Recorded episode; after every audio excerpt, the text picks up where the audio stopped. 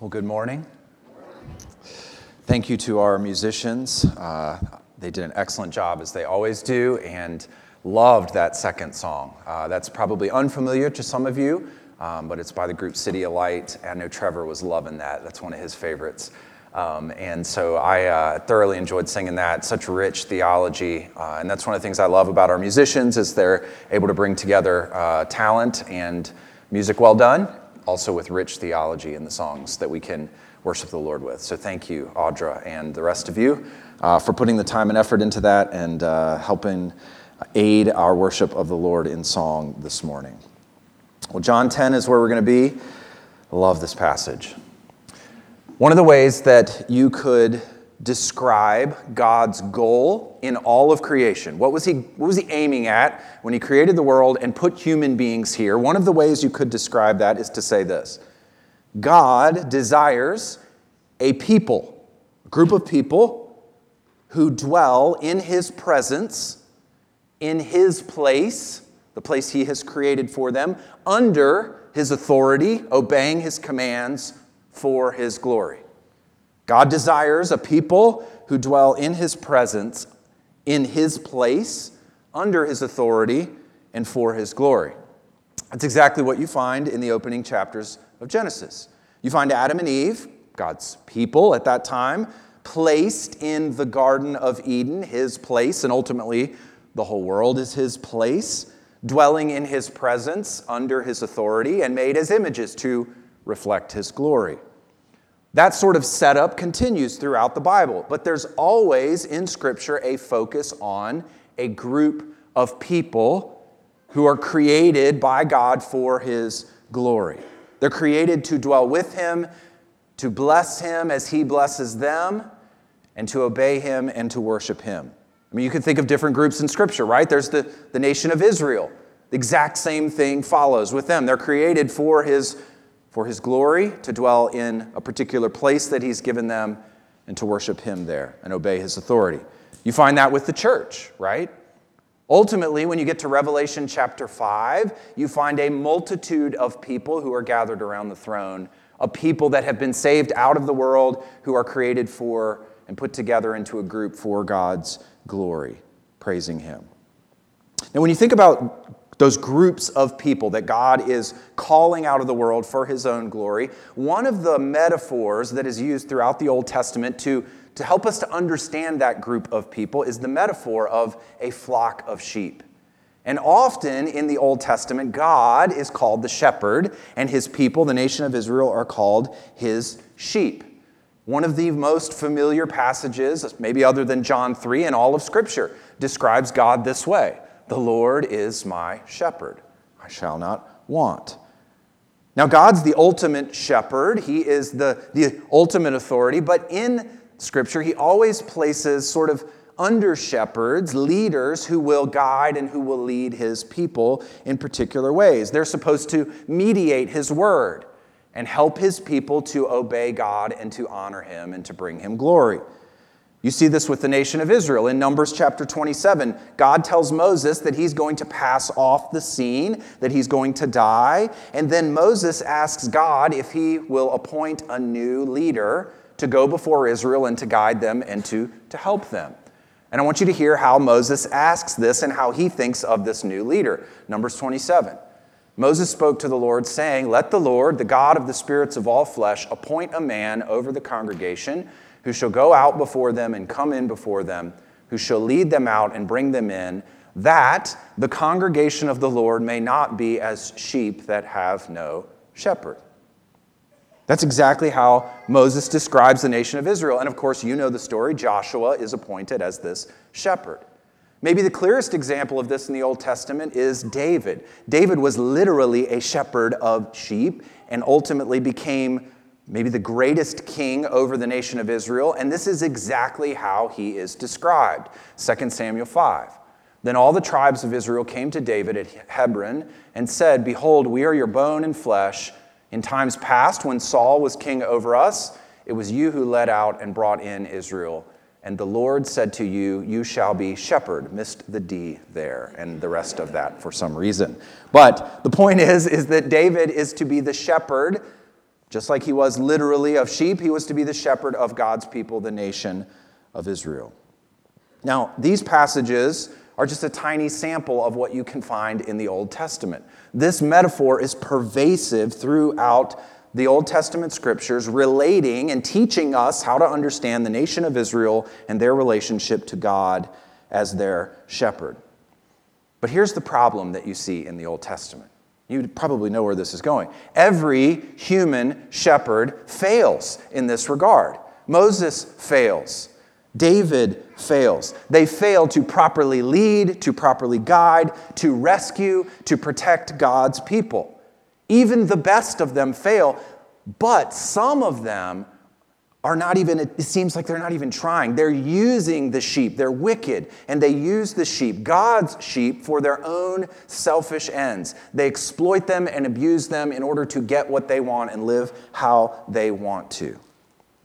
But in the midst of all of this, with all the good and all the bad, God promises that one day He's going to send a shepherd who would finally guide and protect His people as they truly need it.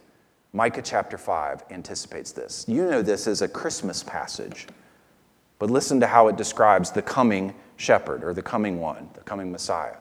But you, O Bethlehem Ephratah, who are too little to be among the clans of Judah, from you shall come forth for me one who is to be ruler in Israel, whose coming forth is from old, from ancient days. Therefore, he shall give them up until the time when she who is in labor has given birth. Then the rest of his brothers shall return to the people of Israel, and he shall stand and shepherd his flock in the strength of the Lord, in the majesty of the name of the Lord his God. And they shall dwell secure, for now he shall be great to the ends of the earth, and he shall be their peace. So this shepherd is supposed to come. But here's the question how would his people recognize him? How would they know who he was to be? That he was the one that was promised in the Old Testament, the one who was like David, only a true shepherd who would never fail. How would they know and recognize him? And that's the question that we want to answer today in John chapter 10. So if you're not there, flip over to John 10. We'll be in the passage that Zach read, verses 1 to 21. And here's what we're going to see four ways to recognize God's good shepherd. Four ways to recognize God's good shepherd. And the first of these is by negation. You can see the religious leaders in Israel and you can say, okay, this is not what it's supposed to be like. His shepherd is not supposed to behave like these leaders do. So, as you get into John 10, as always, when you're studying and reading your Bible, you have to look at the context. You have to understand what's come before the particular passage that you're reading. And so you can't make sense of the shepherd language here and what Jesus is getting at here unless you go back to what took place in John chapter 9. Well, what happened there? In John 9, Jesus healed a man who had been blind from his birth. And when he healed this man, the man slowly began to understand exactly who Jesus was. And ultimately, he ended up believing in Jesus and worshiping him at the end of the chapter. That whole experience exposed the blindness of the Pharisees. They cannot and will not see who Jesus is. They're spiritually blind. And they got so angry, not just at Jesus, but at this man who had been healed. They got so angry with him, they argued with him, accused him of being sinful from his birth, and that's why he was blind. And then they cast him out of the synagogue. They wouldn't even allow him to participate in their faith and their religion anymore. Now, think about it. These men are supposed to be the spiritual leaders in Israel, and yet, here they are trying to get the people to believe that a man receiving his sight was a wicked and a heinous act of rebellion against God. That's what they wanted the people to buy into. And so it's against that backdrop and this man being healed and then being cast out of the synagogue, it's against that backdrop that you read chapter 10, verses 1 and 2. Look there. Truly, truly, I say to you, he who does not enter the sheepfold by the door, but climbs in by another way, that man is a thief and a robber. But he who enters by the door is the shepherd of the sheep. And so Jesus begins to use this metaphor of a shepherd and his sheep by talking about the structure of a sheepfold. Now, a sheepfold we're not very familiar with sheep. We're always surprised when we're driving down the road somewhere in the United States and we see them out in a field. Those are sheep. Cows we get, sheep we don't really get. But a sheepfold is an enclosure, an area that was protected on all sides. At this time, probably by large stones, maybe by a fence, possibly by a wall. And you get the idea of this, right? It's an enclosure. There's one entrance into the sheepfold, and the shepherd would lead the sheep in at night through the gate, through the door, and the sheep are then safe and they're protected from harm. While the sheep are in there and the door has been shut, if someone tries to get in, not by going through the door, but by climbing up the sides and entering in another way, you would know that that individual had sinister intentions for the sheep. He was going to kill or he was going to rob. Now, Jesus here starts to use this metaphor, but it's not like he just pulls this out of thin air. It's not like he just happened to see some sheep by the side of the road and started talking this way. I've already shown you how pervasive this metaphor is in the Old Testament. Over and over again, it's used to describe the relationship between God and his people, and then to describe God's appointed leaders as shepherds. And so it's all over the place, but there's one passage in particular that I think forms the background and that, of this passage and that Jesus is clearly alluding to. And I want you to turn to this passage this morning. It's Ezekiel chapter 34.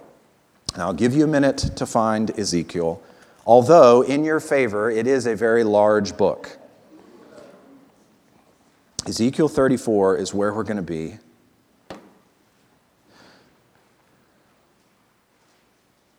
What Jesus says in John 10 is drawn out of this passage and a couple of others, but this would be the clearest passage that it is drawn out of. And it's so obvious that I want to read a huge chunk of this to you. So listen to this and think about the Pharisees in light of this passage, Ezekiel 34. I'm going to read from verses 1 to 16, all right? This is against the leaders of Israel in the Old Testament time. The word of the Lord came to me, Son of man, prophesy against the shepherds of Israel. Prophesy and say to them, even to the shepherds, Thus says the Lord God, Ah, shepherds of Israel, who have been feeding yourselves. Should not shepherds feed the sheep? You eat the fat, you clothe yourselves with the wool, you slaughter the fat ones, but you do not feed the sheep. The weak you have not strengthened, the sick you have not healed, the injured you have not bound up, the strayed you have not brought back, the lost you have not sought, and with force and harshness you have ruled them. So they were scattered because there was no shepherd, and they became food for all the wild beasts. My sheep were scattered. They wandered over all the mountains and on every high hill. My sheep were scattered over all the face of the earth, with none to search or seek for them. Therefore, you shepherds, hear the word of the Lord. As I live, declares the Lord God, surely, because my sheep have become a prey, and my sheep have become food for all the wild beasts, since there was no shepherd, and because my shepherds have not searched for my sheep, but the shepherds have fed themselves and have not fed my sheep, therefore, you shepherds, hear the word of the Lord. Thus says the Lord God Behold, I am against the shepherds and I will require my sheep at their hand and put a stop to their feeding the sheep. No longer shall the shepherds feed themselves. I will rescue my sheep from their mouths, that they may not be food for them. For thus says the Lord God Behold, I myself will search for my sheep and will seek them out. As a shepherd seeks out his flock when he is among his sheep that have been scattered, so will I seek out my sheep and I will rescue them from all places where they have been scattered on a day of clouds and thick darkness. And I will bring them out from the peoples and gather them from the countries and will bring them into their own land. And I will feed them on the mountains of Israel, by the ravines, and in all the inhabited places of the country. I will feed them with good pasture. And on the mountain heights of Israel shall be their grazing land. There they shall lie down in good grazing land, and on rich pasture they shall feed on the mountains of Israel. I myself will be the shepherd of my sheep. And I myself will make them lie down, declares the Lord God. I will seek the lost, and I will bring back the strayed, and I will bind up the injured, and I will strengthen the weak, and the fat and the strong I will destroy. I will feed them in justice.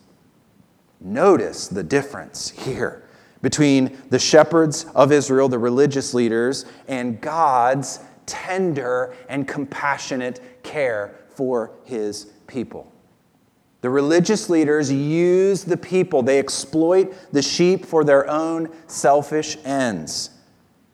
And Jesus uses this picture from Ezekiel 34 to describe what they are doing and then to help us understand the good shepherd who has come. I mean, you have to take note of verse 11 and 12 in Ezekiel, right? I mean, look what God says here. For thus says the Lord God, Behold, I myself will search for my sheep and will seek them out. As a shepherd seeks out his flock when he is among his sheep that have been scattered, so will I seek out my sheep, and I will rescue them from all places where they have been scattered on a day of clouds and thick darkness. And then later he says that he will lead them to good pasture himself. God promises in Ezekiel 34 to show up. He promises to come to his people and to find his sheep and to shepherd them and lead them to goodness himself. And that brings us, with that backdrop, to our second way to recognize God's good shepherd. The sheep hear his voice and follow him. It's against that backdrop of selfish exploitation that now we begin to see this beautiful picture positively of what the good shepherd looks like. Look at verses 3 through 5 back in John 10. To him, the shepherd, the gatekeeper opens. The sheep hear his voice, and he calls his own sheep by name and leads them out. When he has brought out all his own, he goes before them, and the sheep follow him, for they know his voice. A stranger they will not follow, but they will flee from him, for they do not know the voice of strangers. Now, it was pretty common during this time for the sheep to be able to recognize the voice of their shepherd. I think in some ways this is probably like your dog. When you call out to your dog, it's not just that you call their name, they know your voice. And this is the situation. The sheep are able to recognize the sound of the shepherd's voice. But notice here, it goes beyond just recognizing his voice. Here, the shepherd has a name for each one, and he calls them out individually. Three times in verses 3 to 5, we read about the voice of the shepherd. The sheep know his voice, and they willingly follow his voice. And he cares for them individually. Now, when you think about following Jesus, that phrase that is so common as a way to describe discipleship, I don't know what comes into your mind when you think about your own process of being a Christ follower. But my guess is this morning that some of us here think of following Christ as more of a burden than as a a restful delight. Because that's the image that's given here. It's like we have in our heads, I know I feel this way at times. I think of Jesus more like a drill sergeant that is making us run with a heavy burden. It is hard to follow him. But what Jesus gives us here against the backdrop of these abusive and exploitative shepherds of Israel is he gives us the image of following him as more like sheep recognizing the voice of their shepherd, and they find it soothing and good. And they love to hear his voice. They are drawn to it. When he calls them by name, they come to him because they like him. They want to be around him. There's a personal affinity between the shepherd and his sheep. When the shepherd calls them by name, there's a restful delight that he is near. There's a comfort. The sheep thinks things like this He's good. I'm safe. He's in control. No matter what's going on outside of the sheepfold, the shepherd is here. I don't have to fear. And so, as long as the shepherd is with me and I hear his voice and know his voice, I am going to follow him wherever he may lead. And I want to ask you this morning is, is that your experience with Jesus? Because that's the experience that he offers to his sheep. That's the way it should be for each one of us. And that's what that's the experience he longs for us to have with him, to trust him and to find his voice soothing and good and restful even in the midst of difficult circumstances. Now, of course, that's not at all the way that the religious leaders find Jesus. In fact, they are spiritually blind, and I think you could say spiritually deaf as well. They demonstrate that once again. Look at verse 6. This figure of speech or this metaphor Jesus used with them, but they did not understand what he was saying to them. Now, up until this point, if you'll notice, I know I've been talking about Jesus as if he's the shepherd, and we'll get to that, but so far in this passage, he actually hasn't identified himself as the shepherd. What he's done is he's sort of painted this, this metaphorical world. He's painted this picture of a sheepfold and of shepherds, or of, of, of a shepherd. And he's painted this picture, and now he's going to, since they don't understand it, he's going to get into the details of this, and he's going to pull out two parts of this, and he's going to apply those to himself to help his original hearers, but ultimately to help us to understand his role as the Messiah and as the good shepherd. And these two images that he pulls out, the door or the gate and the shepherd, are going to be our next two ways to recognize him.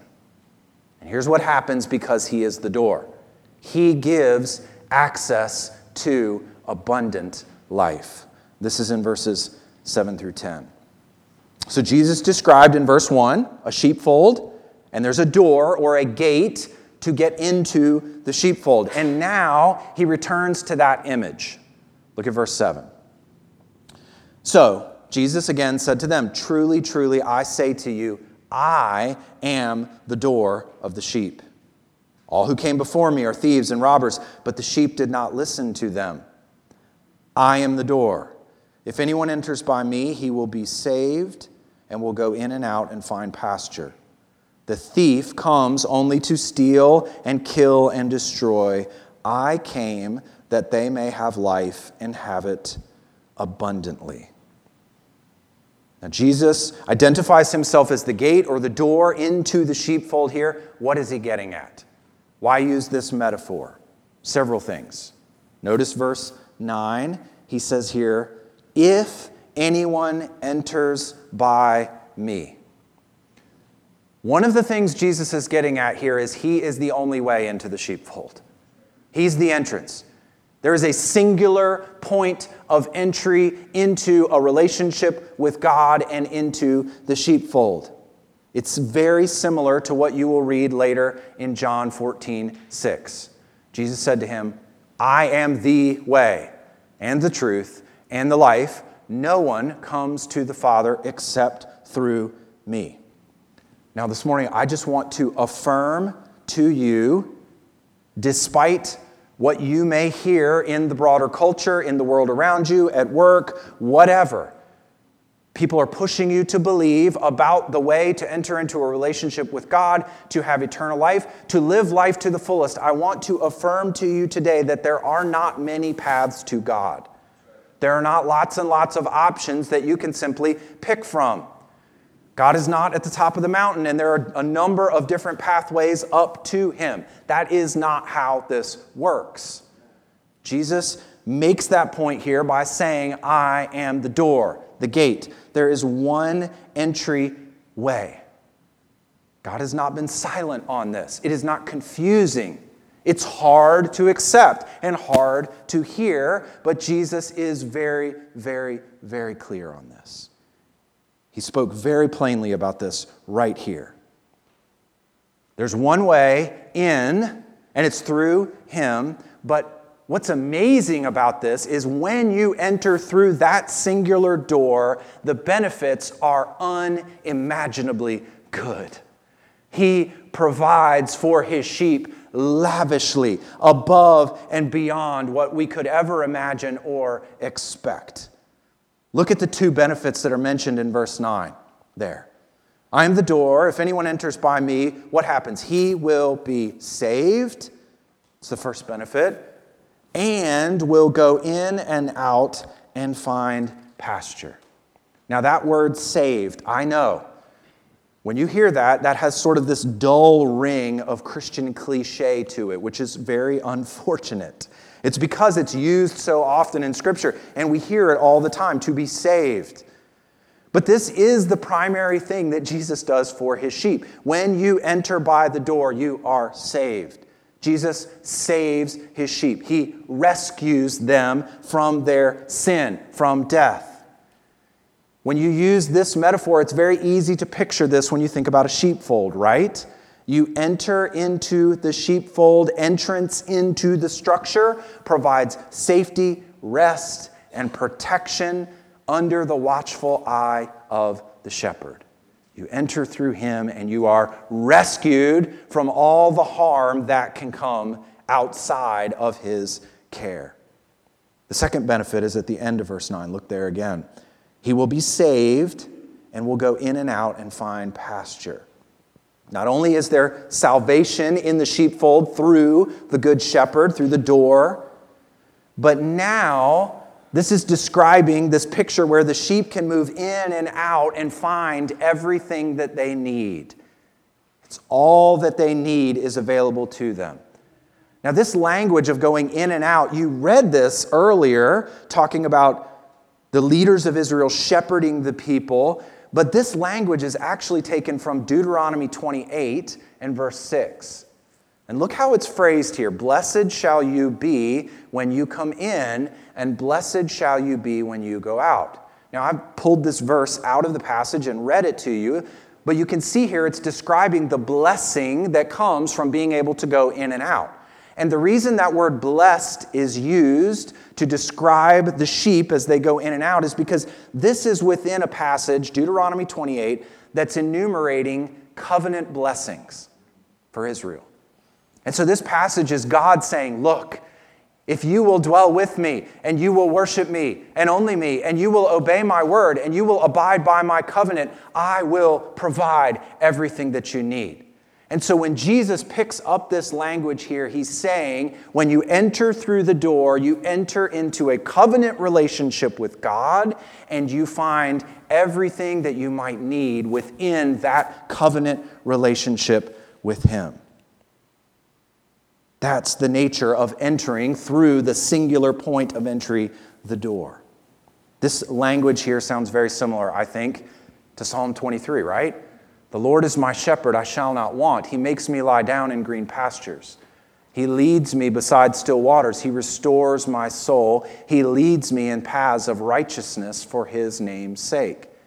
There's the image of the shepherd leading the sheep in and out and giving them sustenance and satisfaction and provision as they follow him and as they hear his voice and delight in him. I think this idea of abundance and provision of covenant blessing gets expanded in verse 10. Look there. As Jesus continues to talk about the significant benefits of being under the leadership of him as, as the shepherd and entering through the door. Look at verse 10. The thief comes only to steal and kill and destroy. I came that they may have life and have it abundantly. This expands on the idea of abundance, the abundance that we receive as we enter through the door. There is a fullness of life that Jesus gives to his sheep as they enter through him. The word abundantly here. This word describes going above and beyond what can be reasonably expected. It's like it's just piled, the blessings are piled on top. It is extravagant provision that he gives. And Jesus is promising that we will experience new life in him, eternal life. That is part of this and it will be full and complete and satisfying, and that experience will happen now. It's not that you'll get everything you want, but you will get the satisfaction and joy and delight in covenant relationship with Him through Christ. Now, if we're honest for a second here, let's try to let's try to boil the human experience down to the one thing that every person sitting here, and I think every person on earth is pursuing. It's this it's life abundantly, a fullness of experience, wringing every bit of happiness you can out of the time that you have on this earth. This is what everybody is searching for. Every decision, I would say, that every person makes every day, whether you realize it or not, is aimed at this finding happiness, finding satisfaction, and finding joy. All that you do, from the smallest thing in the morning to the biggest life impacting decision that you will make this week, all of it is aimed at this. And people have understood this for a long time. Here's a quote from an ancient Greek philosopher, Seneca. Listen to what he said thousands of years ago. There is not anything in this world, perhaps, that is more talked of and less understood than the biz- business of a happy life. It is every person's wish and design, and yet not one of a thousand knows wherein that happiness consists. We live, however, in a blind and eager pursuit of it.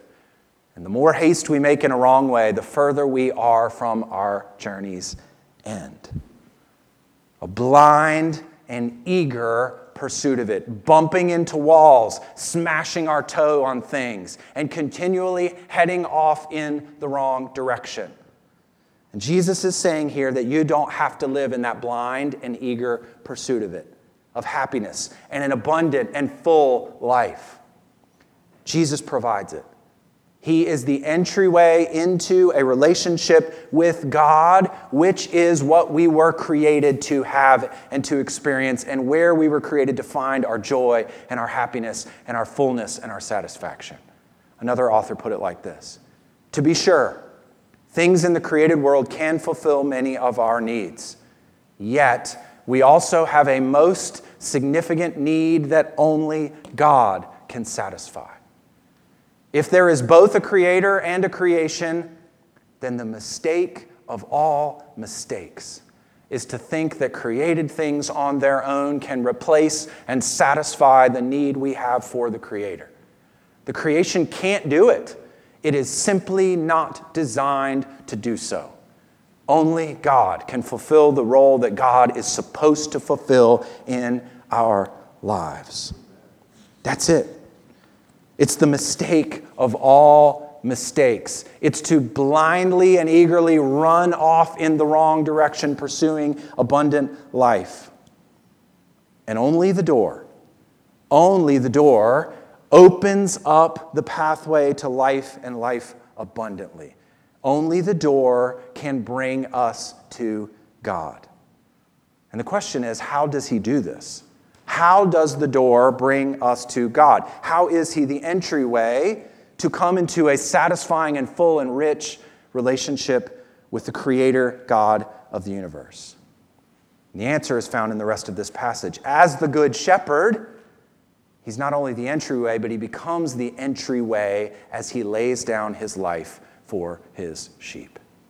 Verses 11 through 21. Look at verse 11. Let's read to verse 13. Now he gets into the second metaphor that he pulls out of this world that he's created of a sheepfold and a shepherd and thieves and robbers and sheep. Look at verse 11. I am the good shepherd. The good shepherd lays down his life for the sheep. He who is a hired hand and not a shepherd, who does not own the sheep, sees the wolf coming and leaves the sheep and flees, and the wolf snatches them and scatters them. He flees because he is a hired hand and cares nothing for the sheep. I mean, this makes sense. The hired hand runs when the stakes are high. His life is threatened and he is out of there, but not the good shepherd. This is not how he treats the sheep. I love this word good that is used here.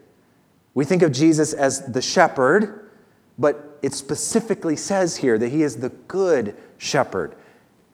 And that word is, is pretty broad. You can translate it a whole bunch of different ways. You, you could translate it, he's a noble shepherd. He's a beautiful shepherd. He's an honorable shepherd. Why is he all of those words and descriptions?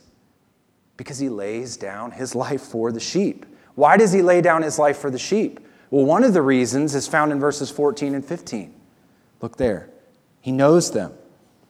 I am the good shepherd. I know my own and my own know me.